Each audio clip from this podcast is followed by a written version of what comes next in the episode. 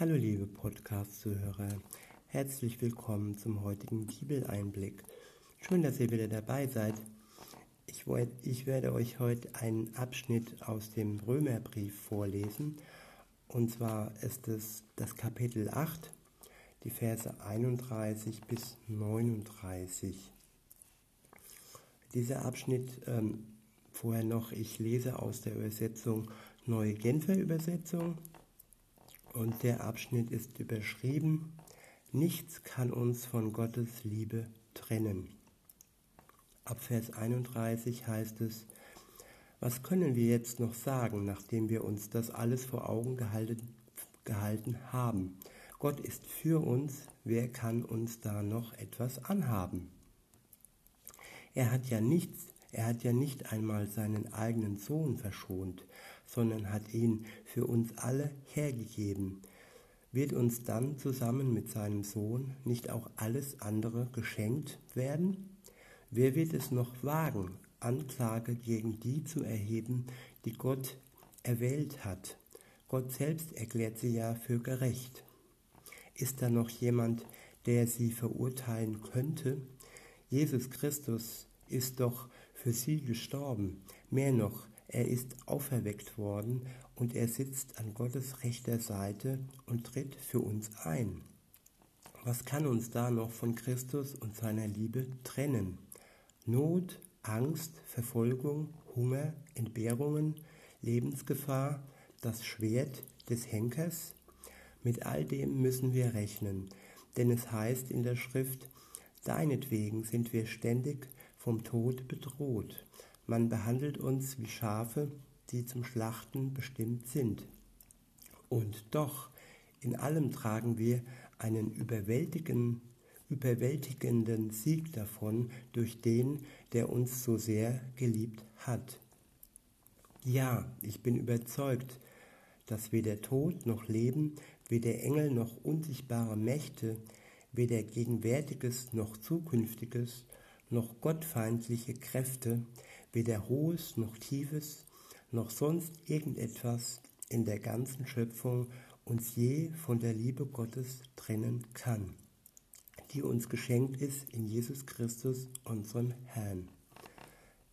Ich wiederhole nochmal die Verse und sage euch meine Gedanken dazu. Was können wir jetzt noch sagen, nachdem wir uns das alles vor Augen gehalten haben? Gott ist für uns. Wer kann uns da noch etwas anhaben? Gott ist für uns. Wenn wir uns für ihn entscheiden, dann ist er für uns und das ist unerschütterlich. Und dann kann man ganz getrost sagen, wer kann uns da noch etwas anhaben?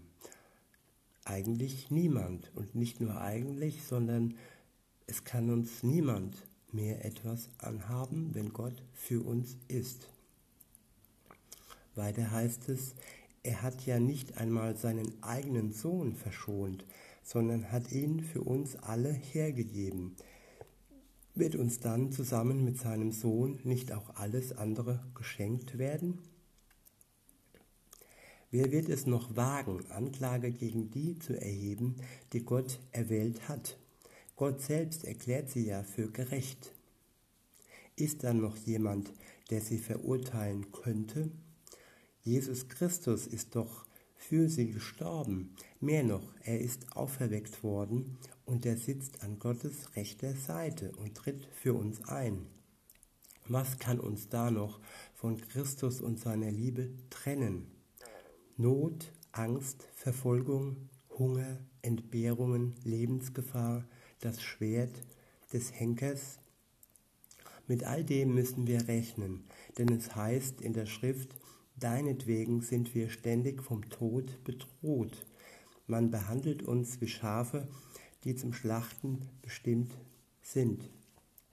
Wir sind vielleicht vom Tod bedroht, aber der Tod wurde durch Jesus Christus besiegt. Er, hatte, er hat den Tod besiegt.